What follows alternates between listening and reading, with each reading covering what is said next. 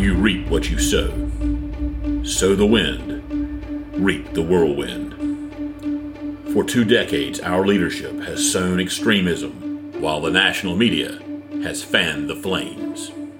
When you talk about the Washington Post these days, we're not talking about the New York Times of 50 years ago. We are not talking about the Washington Post of 50 years ago.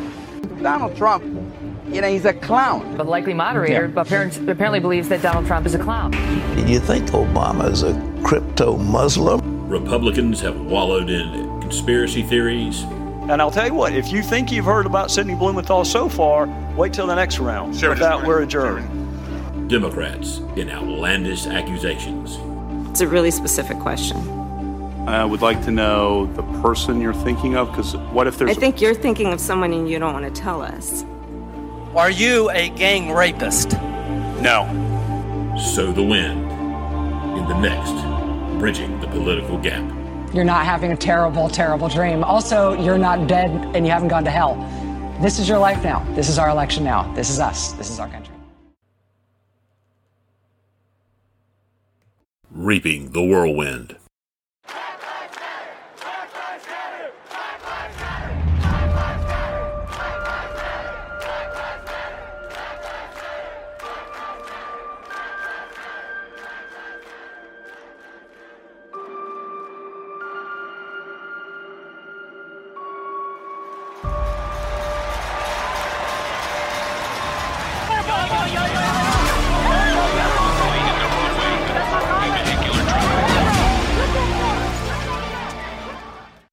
First, it was a summer, and then, on January 6, 2021, a day like no other.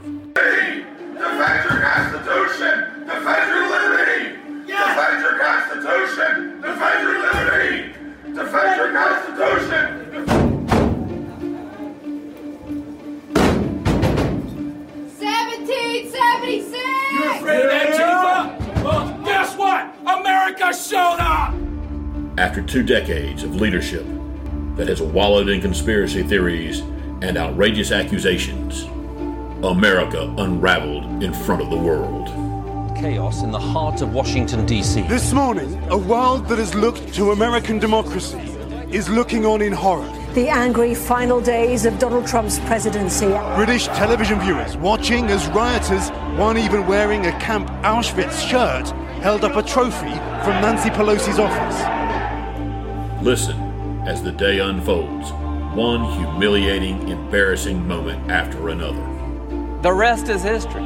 It led to Jim Crow. If you're looking for historical guidance, this is not the one to pick.